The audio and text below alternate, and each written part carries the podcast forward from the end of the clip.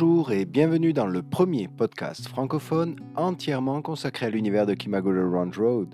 Je suis Cody et je vais vous accompagner dans cette rétrospective d'une œuvre que nous n'arrivons pas à oublier. Dans le précédent podcast, une série de virages scénaristiques avait permis à ce triangle amoureux de maintenir l'illusion d'un équilibre, quitte à contraindre certains de ses membres à de pénibles contorsions émotionnelles. Je vous propose aujourd'hui de passer en revue les épisodes 12, 13 et 14 de l'animé dans un cinquième arc intitulé Jeu de miroir. Madoka, Hikaru et Kyosuke vont tour à tour y projeter le reflet de leur insécurité respective, quitte à créer de dangereuses réactions en chaîne. Commençons. Le douzième épisode s'ouvre sur la cérémonie de mariage de la sœur de Madoka. Celle-ci sort de l'église avec son nouveau mari et fait maintenant face aux invités regroupés sur le parvis. Mais au lieu de se retourner pour leur lancer son bouquet, elle l'envoie directement dans les mains de sa petite sœur. Ce geste, dont on comprend parfaitement la signification, peut surprendre le spectateur occidental, Madoka n'ayant encore que 15 ans. Il conviendrait donc de l'interpréter dans son contexte culturel d'origine et y voir un passage de relais symbolique entre deux sœurs japonaises. Le départ de l'aîné du domicile familial renvoie maintenant la cadette à ses propres responsabilités. Si le public accompagne cette initiative d'un tonnerre d'applaudissements, Madoka paraît au contraire soucieuse, comme si elle en comprenait et redoutait le dangereux sous-entendu. Kyosuke, présent dans la foule, relève immédiatement ce changement d'humeur sans pour autant discerner la raison. Ce sera Master qui, un peu plus tard, lui expliquera ainsi qu'à Hikaru toute la gravité de la situation. Lors d'une conversation entre les trois personnages à la Bakabu, nous en apprendrons un peu plus sur l'environnement familial dans lequel a grandi Madoka. Master nous informe en effet que ses parents seraient deux violonistes à la renommée internationale. Leur fréquent voyage à l'étranger en particulier aux États-Unis, les aurait alors conduits à longtemps confier la garde de Madoka à sa grande sœur. Mais le mariage de celle-ci, risquant de laisser Madoka seule au sein du domicile familial, ses parents désireraient donc qu'elle les rejoigne aux États-Unis. Son départ serait fixé dans trois jours. Cette succession de nouvelles sidère Hikaru et Kyosuke. La première laisse déborder le verre qu'elle se servait, tandis que le second serre nerveusement les pages d'un journal. Master dit bien sûr comprendre leur réaction, mais il les encourage à organiser une fête de départ pour leur ami. Au-delà d'une possible clôture de ce triangle amoureux, cette discussion nous aura appris trois éléments importants pour la suite de cette histoire. Nous obtenons d'abord un premier aperçu sur l'environnement familial de Madoka. Si Kyosuke appartient à une famille de la classe moyenne dont les déménagements se sont toujours limités au Japon, Madoka serait issue d'une famille bien plus aisée, à la dimension internationale. De ce point de vue, le contraste existant entre les deux personnages continue donc de s'accentuer. De plus, la consternation que crée cette nouvelle nous confirme que Madoka n'avait pas mis ses deux amis dans la confidence. Ce simple détail laisse donc en suspens la question de sa position personnelle dans ce qui est encore perçu comme une décision de ses parents. Enfin, la réaction paniquée d'Ikaru et de Kyosuke à cette nouvelle semble indiquer qu'ils ne partagent pas le fatalisme de Master. Plutôt que de célébrer le départ de leur ami, ils semblent encore vouloir la dissuader de partir. C'est donc un Kyosuke quelque peu désorienté qui doit donc rentrer chez lui. La perspective d'une séparation, l'inquiétant silence de Madoka et la résignation de Master, toutes ces informations se bousculent maintenant dans son esprit. En remontant par le grand escalier, un coup de tonnerre se fait soudain entendre dans le ciel, annonciateur de l'orage à venir. Arrivé au sommet, Kyosuke chancelle et s'effondre sans énergie sur les dernières marches. L'air abattu, et les yeux rivés au sol, il semble avoir pris pleinement conscience de l'impasse dans laquelle il se trouve. S'opposer au départ de Madoka signifierait la couper de ses liens familiaux, mais soutenir sa décision mettrait un terme définitif à leur rapprochement. Alors que la pluie commence à tomber sur la petite esplanade, Kyosuke ressent plus que jamais la fragilité de leur relation.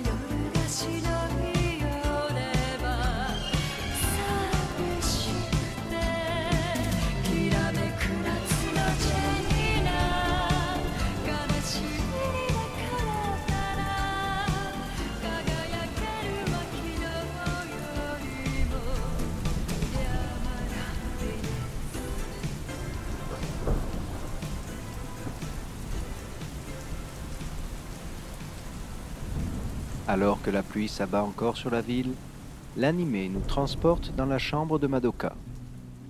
Un lent panoramique de la pièce laisse entrevoir un passeport et un billet d'avion posés sur un meuble, soit autant d'indices d'un départ imminent.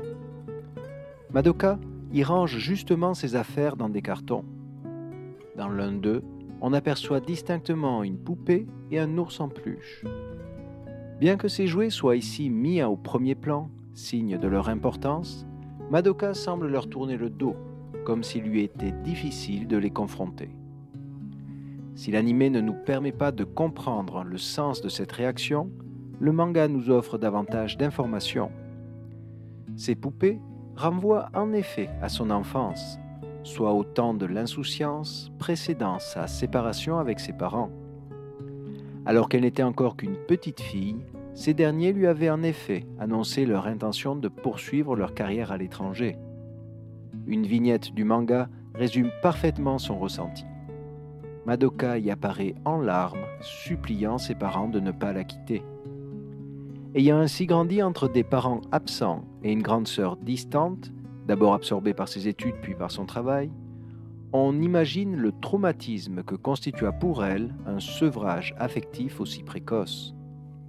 Le fait que Madoka conserve ses reliques d'un temps révolu peut donc être interprété comme une tentative désespérée de maintenir une connexion avec cette période heureuse de sa vie, lorsque sa famille était encore réunie.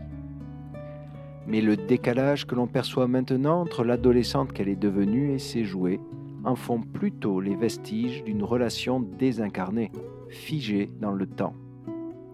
Ce détail presque imperceptible au spectateur de l'animé, constitue pourtant le premier chaînon manquant de son passé si chaotique.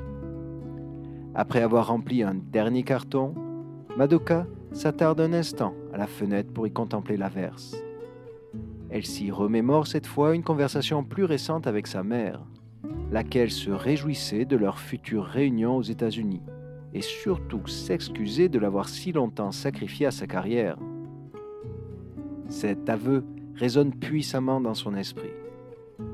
Si la perspective de ces retrouvailles eût fait le bonheur de la petite fille esselée qu'elle était, l'adolescente endurcie perçoit sans doute avec une certaine amertume cette tentative tardive de rapprochement. Les gouttes de pluie, accumulées sur la vitre, se superposent sur son visage, créant l'illusion que des larmes coulent maintenant le long de ses joues. Déterminée à se libérer de ce dangereux reflet, Madoka retourne à ses occupations. Elle range nerveusement son saxophone dans un étui et s'installe au piano familial, espérant peut-être trouver dans la musique un semblant de sérénité. Mais après quelques notes jouées sans conviction, elle laisse s'échapper un long soupir. Prise entre ses injonctions parentales et ses sentiments personnels, Madoka semble ne plus avoir la force de lutter. Elle ne peut plus retarder sa décision. Ses mains s'abattent alors lourdement sur le clavier.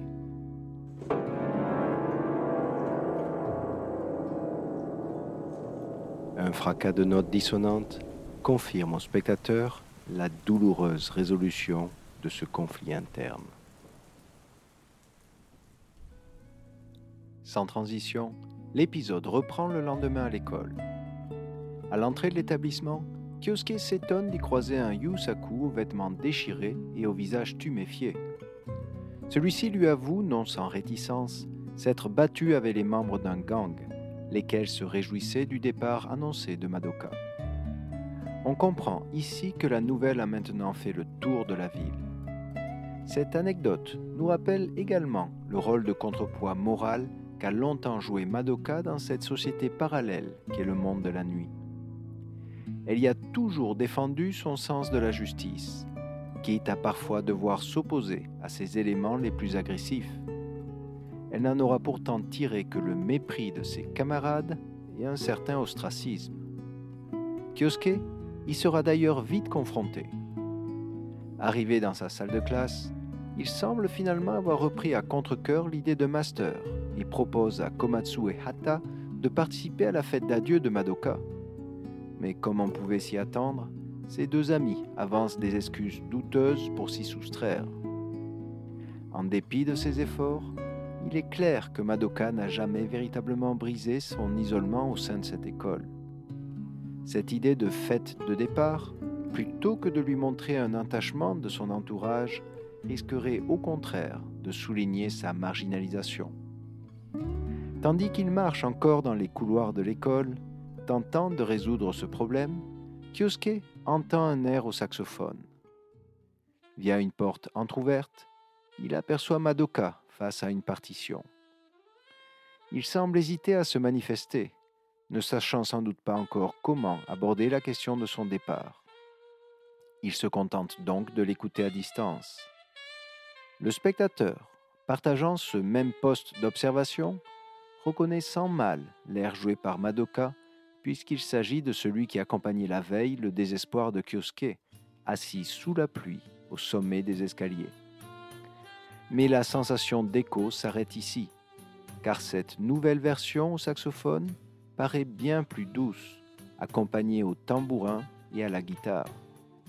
Cet arrangement extra-diégétique nous offre un nouveau calque sonore de ses sentiments, comme si Madoka était parvenue à faire la paix avec elle-même, percevant peut-être son départ précipité de cet environnement urbain et scolaire encore si hostile comme une forme de libération.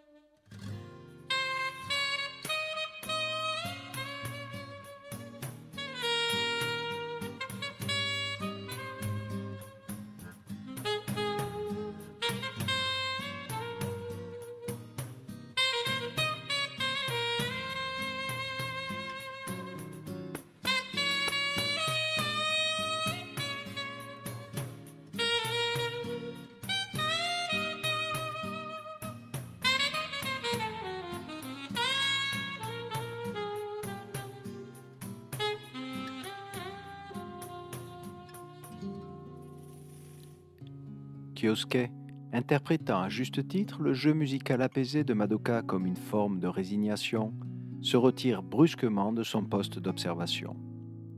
Il est maintenant résolu à tenter le tout pour le tout afin de la dissuader de quitter le Japon, coordonnant en secret ce qui va suivre. Lors de la pause repas, c'est cette fois Hikaru qui vient trouver Madoka. Elle la saisit par le bras avec son enthousiasme habituel et l'entraîne vers le toit pour y partager leur déjeuner. Mais en ouvrant la porte, c'est en fait tout un repas gastronomique qui l'attend sur une table. Yusaku, Kyosuke et ses sœurs sont aussi présents, portant des serviettes à leurs bras à la manière de serveurs. Ils lui offrent un siège et lui servent les premiers plats, lui promettant d'organiser un tel festin tous les jours espérant ainsi obtenir l'annulation de son départ. Mais les faux sourires des uns et les rires forcés des autres ne suffisent pas à dissiper l'ambiance pesante qui règne autour de la petite table. Si Madoka se montre bien sûr reconnaissante, elle n'aborde pas la question de leur possible séparation. Un vrombissement de moteur se fait alors entendre dans le ciel les convives peuvent y observer trois avions engagés sur une même trajectoire avant que l'un d'eux n'en dévie afin de suivre sa propre route. Au-delà de ce mauvais présage, l'animé ne nous permettra pas d'assister à la conclusion du repas.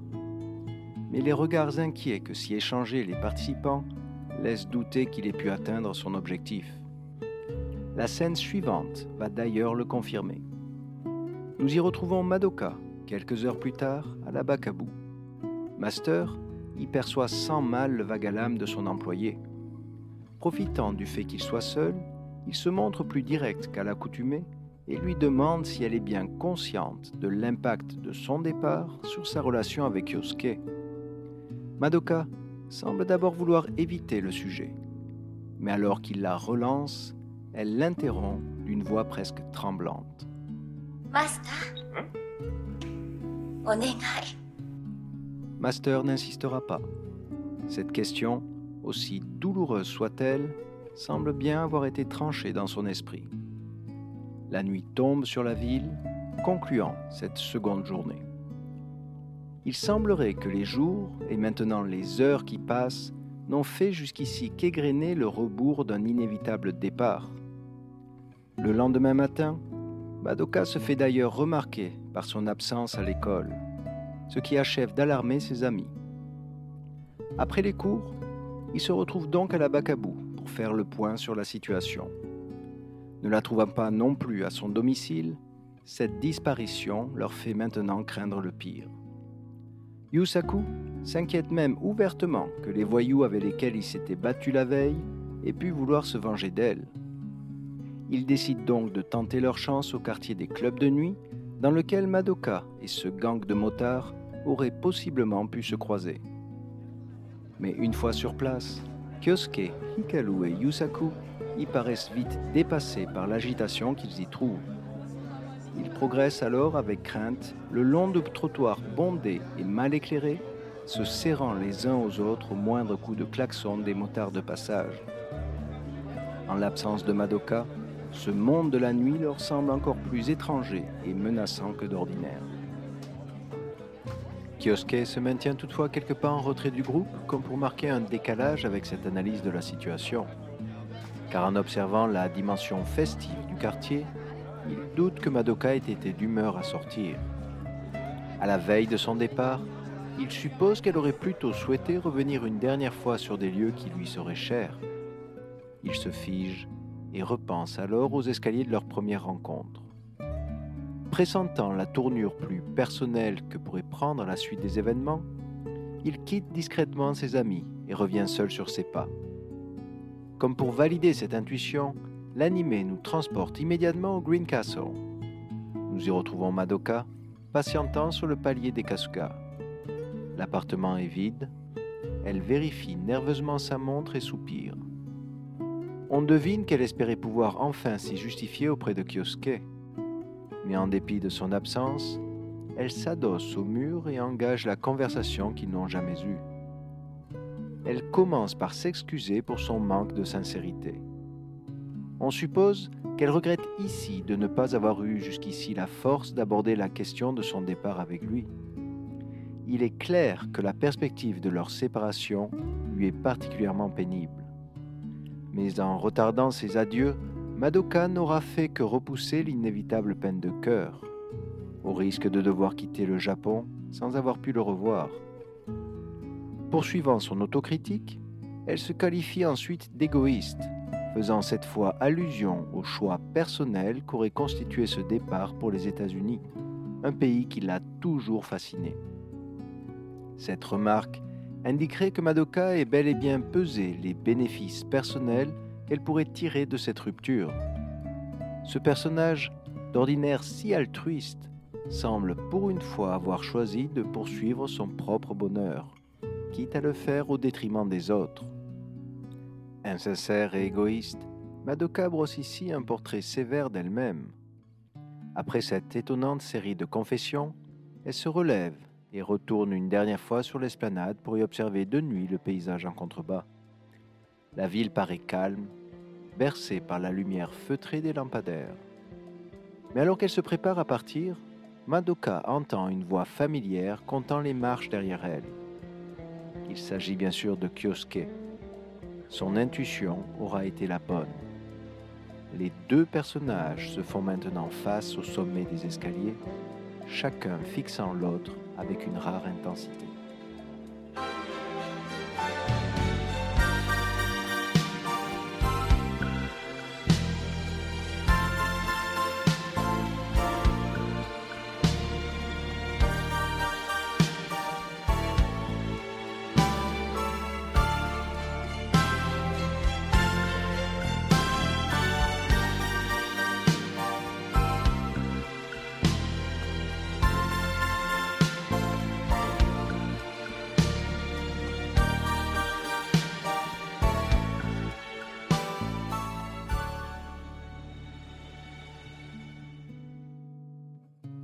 Qu'il s'agit ici d'un point d'inflexion dans leur relation, ils s'installent sur des balançoires à proximité afin de prendre le temps d'en discuter.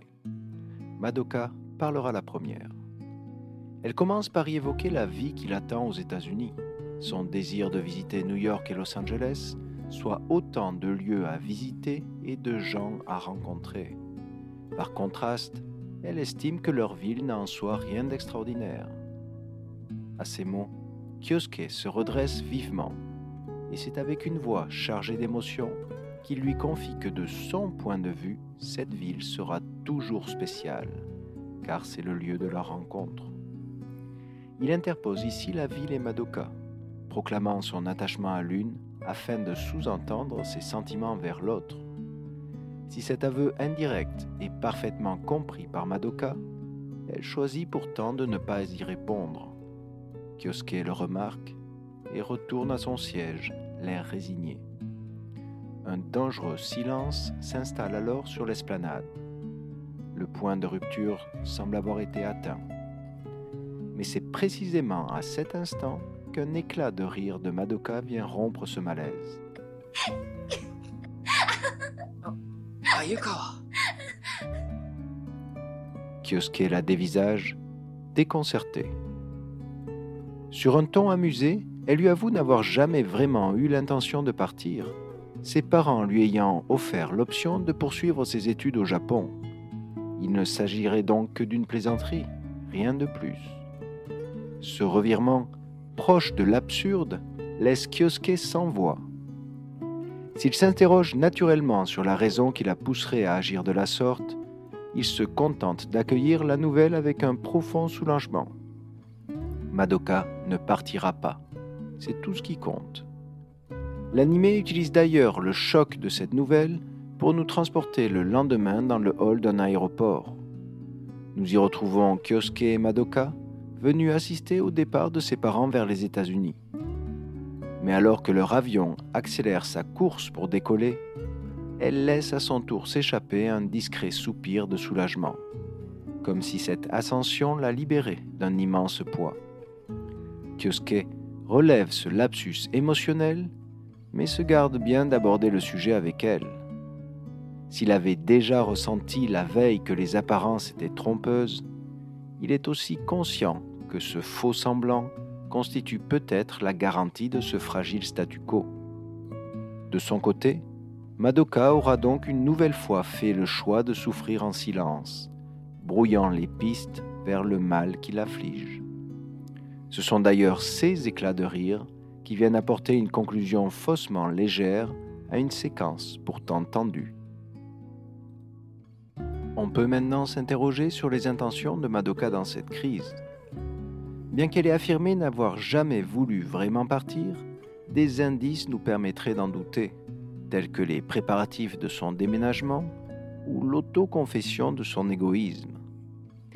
Il nous est bien sûr difficile d'expliquer la raison de ce choix initial. Il pourrait autant s'agir d'un besoin refoulé de retrouver les siens que du désir de s'échapper vers un ailleurs. Quoi qu'il en soit, l'aveu indirect de Kyosuke aura constitué un point de basculement dans son esprit. Le fait que ses parents aient par la suite accepté son maintien au Japon laisserait d'ailleurs supposer que ses décisions furent toujours personnelles. Ce qui nous amène à aborder la question de cette soi-disant plaisanterie. Madoka utilise de toute évidence ce subterfuge pour dissimuler ses propres tergiversations.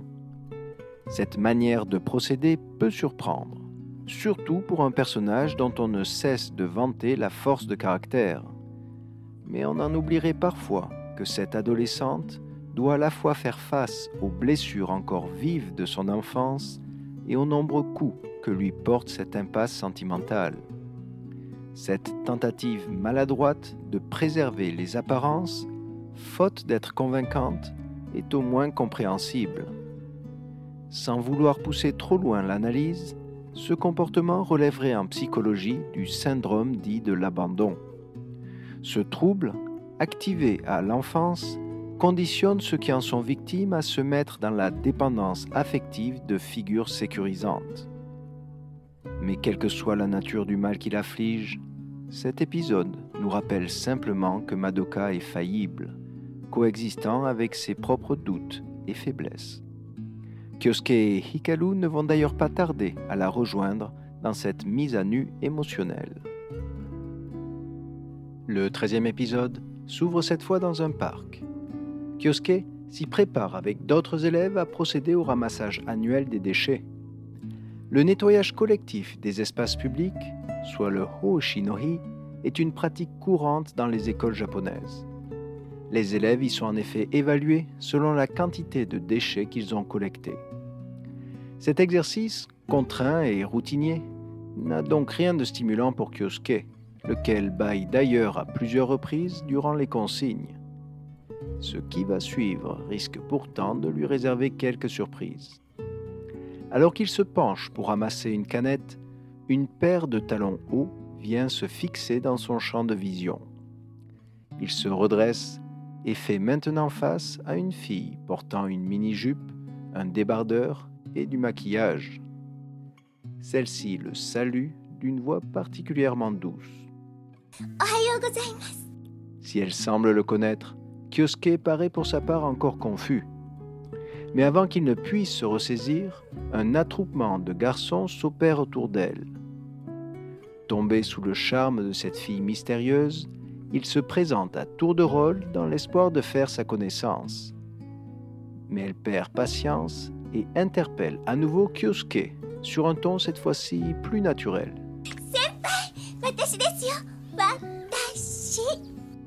Il s'agit d'Ikalu. Est stupéfait. Sa nouvelle apparence sublime selon lui sa féminité, à tel point qu'il emploie le terme otona ou adulte pour la décrire. Mais alors qu'elle tente de le rejoindre, d'autres prétendants se précipitent pour lui offrir le contenu de leur sac, espérant ainsi gagner ses faveurs. Hikaru se trouve vite déstabilisé par cet amoncellement incontrôlable de déchets. Si l'on pourrait s'attendre à ce que Kyosuke vienne lui porter secours, il profite au contraire de la confusion pour prendre ses distances et s'installer au calme sur le bord du lac. Au premier abord, ce retrait est difficilement explicable, puisqu'il accompagne paradoxalement l'admission d'une certaine attraction. Mais à bien y réfléchir, Kyosuke craint peut-être que cette nouvelle aura d'Ikalu ne contraste trop avec les résidus de sa propre immaturité. Car s'il a su intérioriser ce décalage vis-à-vis de Madoka, il ne l'avait encore jamais ressenti envers sa jeune protégée. Ce manque d'assurance expliquerait donc ce besoin temporaire de mettre de la distance entre eux. Encore perdu dans ses pensées, il reçoit la visite surprise de Madoka. Celle-ci s'assoit à ses côtés et lui offre une boisson fraîche. Manifestement au courant de la situation, elle lui demande ce qu'il pense de cette nouvelle Hikalu, avant d'ajouter sur un ton fataliste que les garçons semblent difficilement résister à ce type d'artifice. Se gardant bien de répondre à sa question, Kyosuke l'interroge à son tour sur la raison qui aurait motivé leur ami à opérer une telle transformation. Madoka dit l'ignorer. Mais le sourire qu'elle affiche en fixant Kyosuke laisse sous-entendre qu'il en serait peut-être la cause, Hikaru désirant simplement capter son attention. Si l'anime en reste là, le manga propose une vision un peu plus complexe de la situation. Il permet en effet à ses lecteurs d'assister à une scène supplémentaire ayant eu lieu la veille. Dans un magasin de vêtements, Hikaru y observait avec envie Madoka, tandis que celle-ci essayait une robe découvrant légèrement ses épaules. La féminité de son ami l'aurait alors conduit à complexer sur sa propre apparence, jugée trop enfantine. Ces deux scènes, de l'animé et du manga, nous permettent ici de prendre conscience des complexes en cascade à l'œuvre dans ce triangle amoureux. Son contact avec la féminité naturelle de Madoka aurait ainsi poussé Hikaru à s'engager dans une course à la maturité renvoyant sans le savoir Kyosuke à sa propre insécurité dans ce domaine.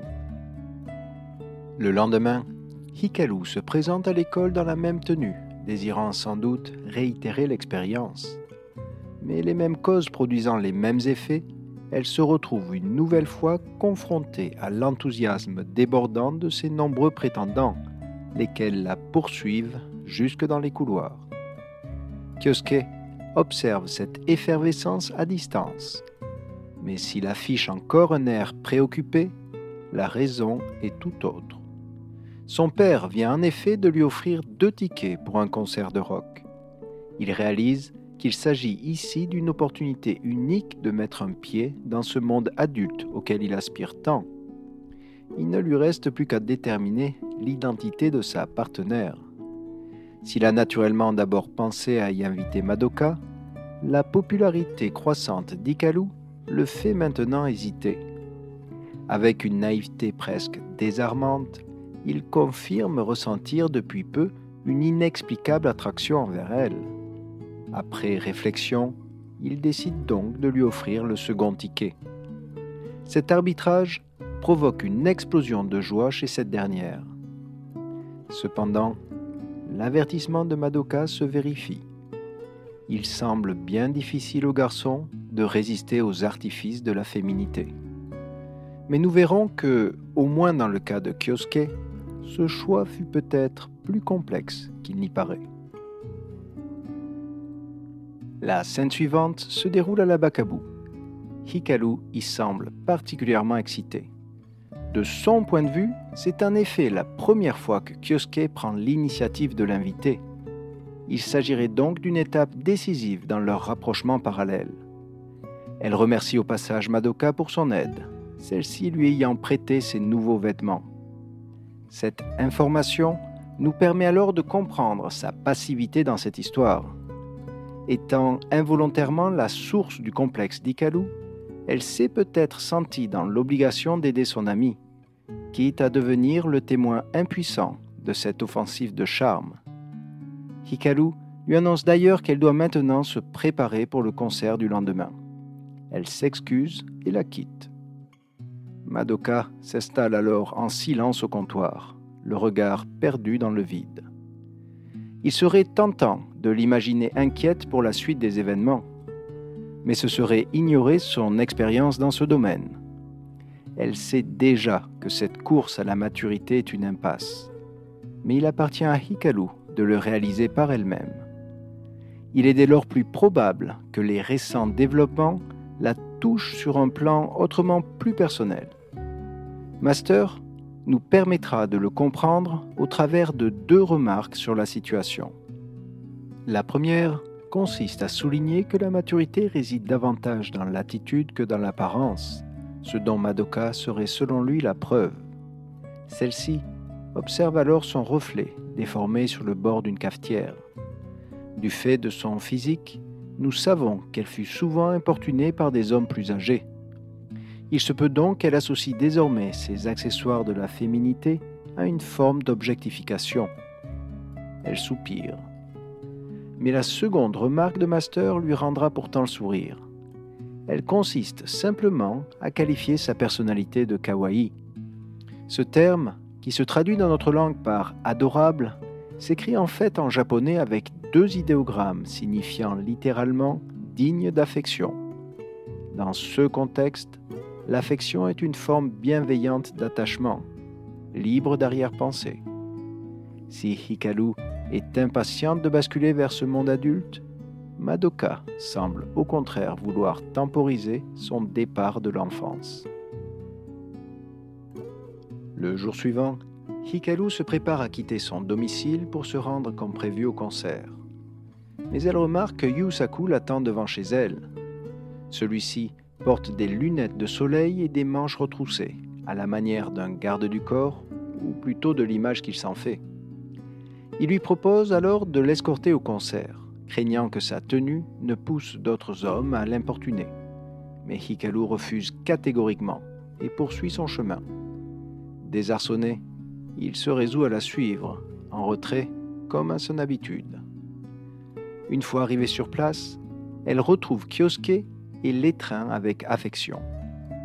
Celui-ci rougit, mais se laisse faire, manifestement sous le charme Accolés l'un à l'autre, ils rejoignent une place sur laquelle la foule se rassemble. Le concert peut commencer. De puissantes enceintes font alors déferler le son métallique des guitares sur un public survolté. Kyosuke et Hikaru, transfigurés par les jeux de lumière des projecteurs, tapent fiévreusement dans leurs mains jusqu'à ne faire plus qu'un avec la musique et se libérer, du moins l'espère-t-il, de cette chrysalide que l'on appelle l'enfance.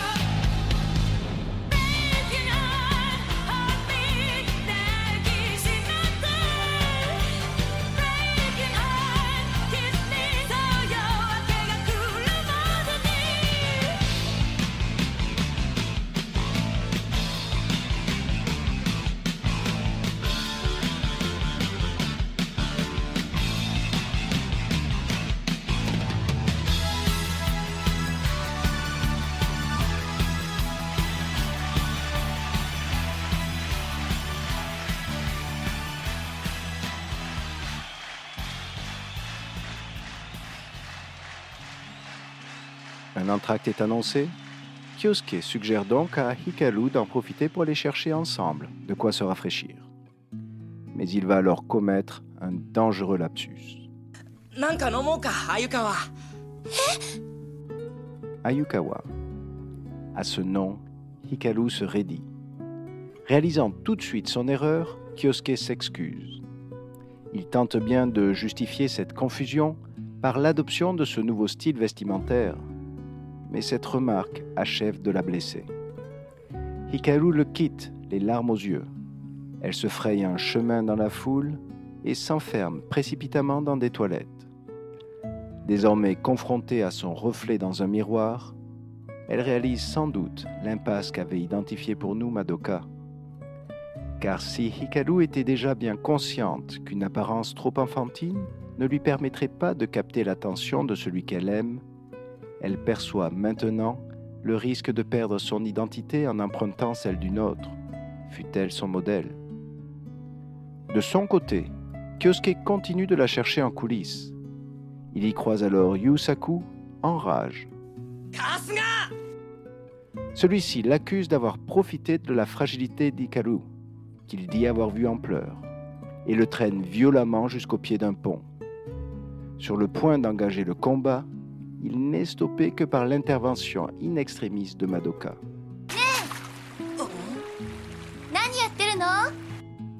De passage sur le pont, elle les observe se quereller, l'air amusé. Les deux rivaux, aussi surpris l'un que l'autre par sa présence, en perdent l'équilibre et tombent à l'eau. Les protagonistes se retrouvent finalement à la Bacabou en fin de soirée, Madoka leur servant une boisson pour se réchauffer.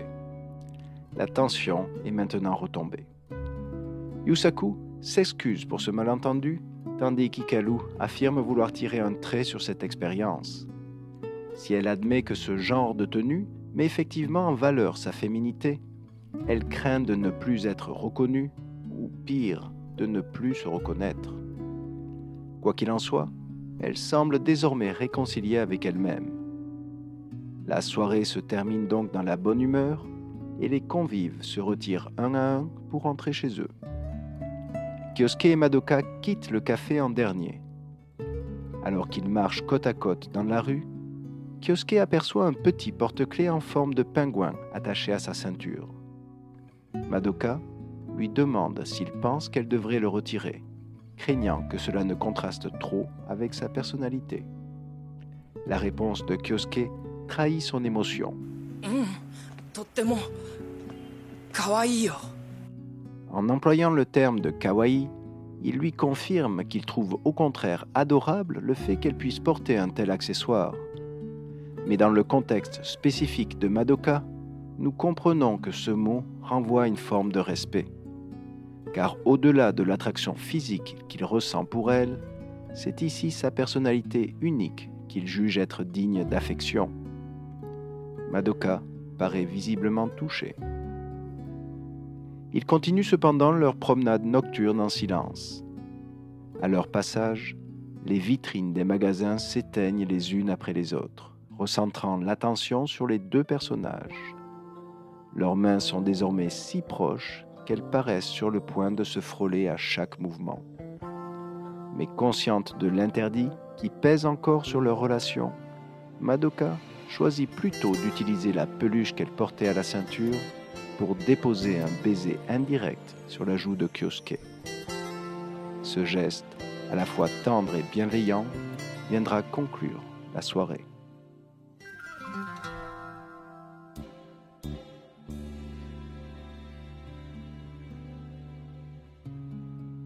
Cet épisode nous aura mis au contact des complexes en cascade des personnages.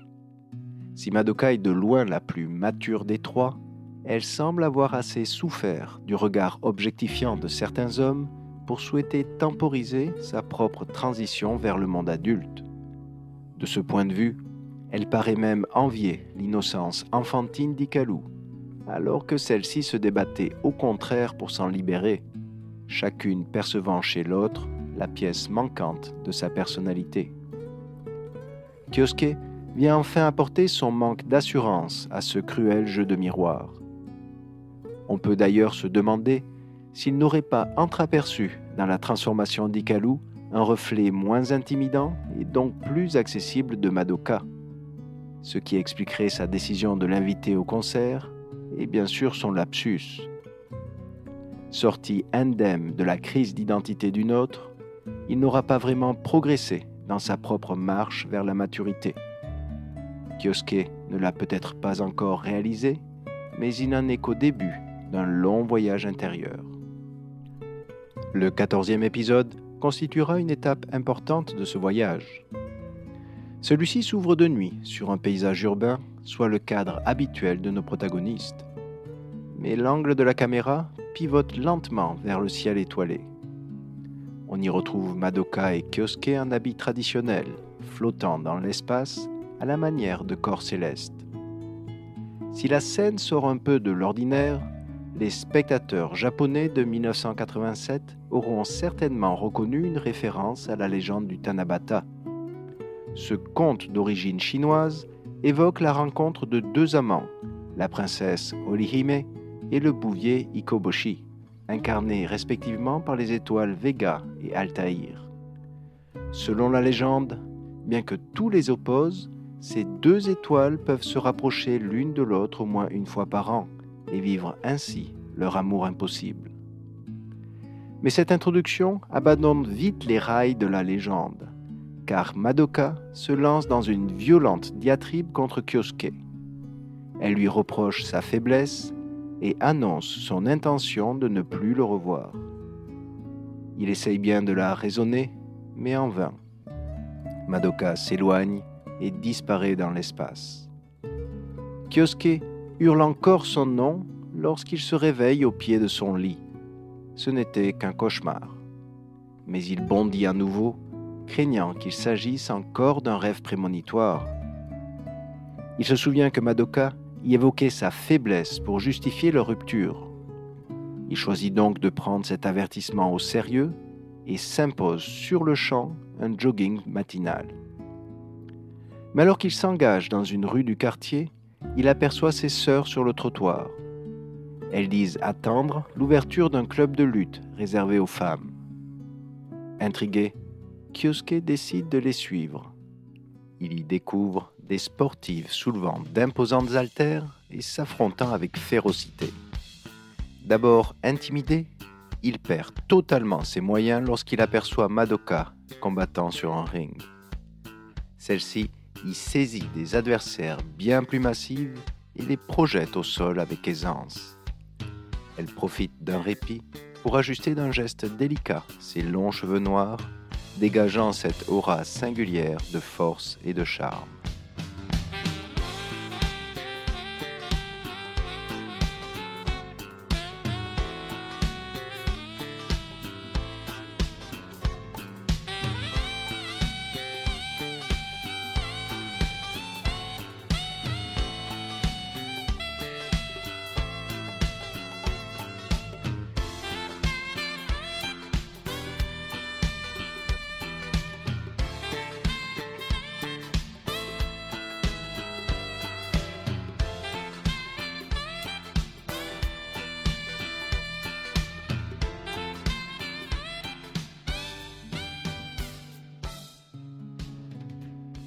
Kyosuke semble à la fois intimidé et fasciné par la démonstration de force de Madoka.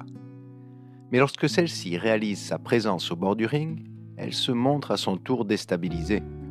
Son adversaire en profite alors pour inverser la prise et la projeter au sol. Elle se redresse et le salue en rougissant, sans doute gênée de le croiser ainsi dans un juste corps plus révélateur qu'à son habitude. Kurumi et Manami profitent de l'interruption pour lui confier leur admiration et leur souhait de s'inscrire dans ce club. Madoka contacte alors la responsable. Une jeune femme athlétique s'avance. Si celle-ci accepte immédiatement de les intégrer, elle s'attarde par contre sur leur frère, qu'elle qualifie de kawaii. Si ce terme affectueux est maintenant établi pour Hikaru et recherché par Madoka, il pique par contre la fierté de l'adolescent qu'est. Remarquant sa crispation, la jeune femme lui assène une légère tape dans le dos pour s'excuser. Mais ce geste suffit à le déstabiliser et Kyosuke s'effondre au sol. Il croise alors le regard incrédule de Madoka. Percevant le ridicule de la situation, l'avertissement de son rêve revient soudainement le hanter. Le jour suivant, il décide donc de s'inscrire au club de karaté de son école, dont l'animateur n'est autre que Yusaku. Son rival refuse d'abord de l'aider, mais il doit finalement céder face à l'insistance d'Ikalu, de passage au dojo. La séance d'entraînement peut alors commencer. Kyosuke y enchaîne les mouvements que lui recommande son exigeant senpai. À la moindre erreur, Yusaku le corrige sévèrement avec son shinai, un sabre traditionnel en bambou. Mais à chaque coup porté sur l'élève, Hikaru n'hésite pas à battre son propre shinai sur le maître. Madoka, intriguée par ses éclats de voix, s'arrête un instant à la porte du dojo. Elle y aperçoit Kyosuke tentant un coup de pied aérien avant de chuter lourdement au sol. Hikaru se précipite pour l'aider, mais il la repousse d'un geste brusque. Madoka s'en alarme et l'interroge sur la raison d'un tel comportement. En guise de réponse, Kyosuke lui jette un regard inhabituellement déterminé avant d'exiger de Yusaku la reprise de l'entraînement. Yusaku, mata mata Madoka se retire, perplexe. Prenant plus tard son service à la Bakabu, elle en profite pour discuter de cette interaction avec Master. Elle emploie le terme okashi ou étrange pour la décrire. Il est clair que Madoka n'a pas encore pris conscience du complexe d'infériorité qui anime Kyosuke. Master lui explique alors qu'il est parfois difficile pour un garçon d'admettre ses fragilités à la personne qu'il aime. Il poursuit en comparant Kyosuke au café un peu trop chaud qu'il vient de lui servir. Il lui recommande d'être patiente pour lui laisser le temps d'atteindre sa température optimale. Madoka comprend parfaitement le sens de cette analogie. Son regard se fait plus doux et elle sourit. Yusaku entre alors en panique au café. Il les informe que Kyosuke aurait défié un combattant bien plus fort et expérimenté que lui. Madoka s'en inquiète et quitte immédiatement la Bakabu pour rejoindre l'école. Redirigée sur place vers l'infirmerie, elle retrouve Kyosuke, alité, inconscient et le visage tuméfié. Entre deux gémissements, il se défend dans son sommeil d'être aussi faible qu'elle ne le pense. Ces mots, établissant une connexion entre son état et un soi-disant besoin de reconnaissance, poussent Madoka dans un profond état de détresse. Elle réalise ici que ce serait en fait sa démonstration de force sur le ring qui aurait activé chez lui ce sentiment de mal-être. Si elle trouve sa démarche quelque peu immature, voire absurde, elle ne peut s'empêcher d'en ressentir toute la sincérité. Entre culpabilité, affection et autres sentiments refoulés, Madoka se trouve maintenant submergée d'émotions. Elle ferme le rideau derrière eux et dépose ses mains sur le lit afin d'y trouver un appui. Après une dernière hésitation, elle s'incline et rapproche son visage du sien mais tandis que leurs lèvres sont sur le point d'entrer en contact, elle réalise qu'il vient juste de se réveiller. Leurs regards se croisent alors dans la confusion la plus totale. Suspendue au-dessus de ses lèvres, Madoka tente d'engager un léger mouvement de recul, mais le glissement d'une mèche de cheveux le long de son épaule trahit sa retraite. Désormais engagés dans un face-à-face intime, chacun fixe l'autre, espérant en discerner les intentions. Le temps semble s'être arrêté dans la petite pièce, les secondes y paraissent des heures.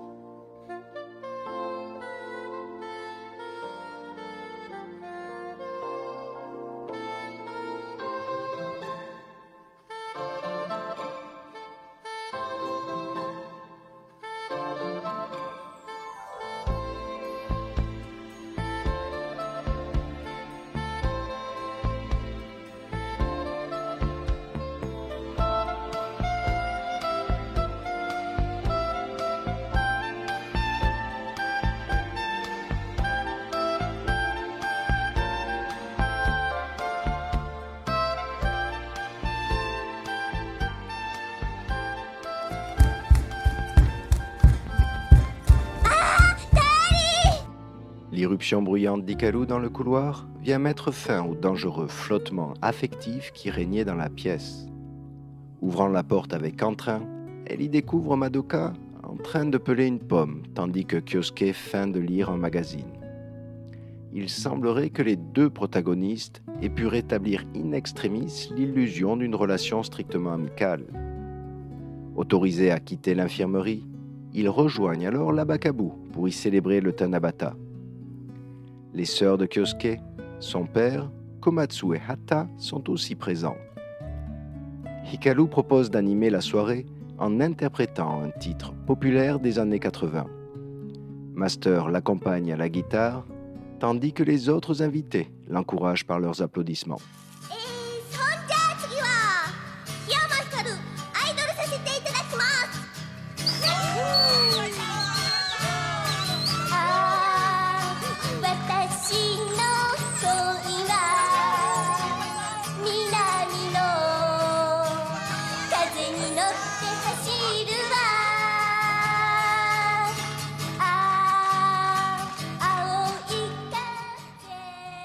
Que la soirée batte son plein, Kyosuke se retire un instant sur le balcon pour y prendre l'air.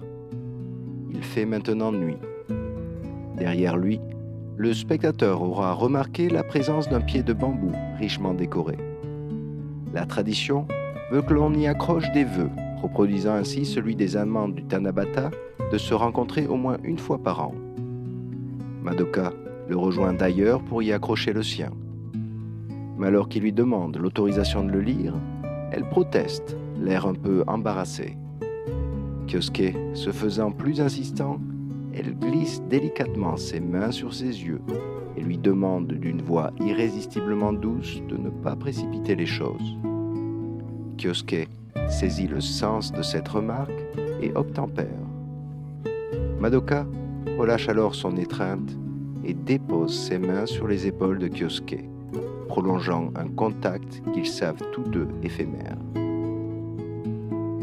Ce moment de complicité servira de conclusion à l'épisode. Kyosuke en fut indiscutablement le centre de gravité. Celui-ci y aura fait l'expérience d'un troisième rêve prémonitoire. Mais ce pouvoir a encore une fois montré ses limites. S'étant réveillé au pied de son lit, ayant donc dormi à l'envers, Kyosuke aurait dès lors bénéficié d'une forme de prémonition inversée. Plutôt qu'une rupture, nous avons effectivement été témoins d'un rapprochement sans précédent entre les deux personnages, dont la tentative avortée d'un baiser.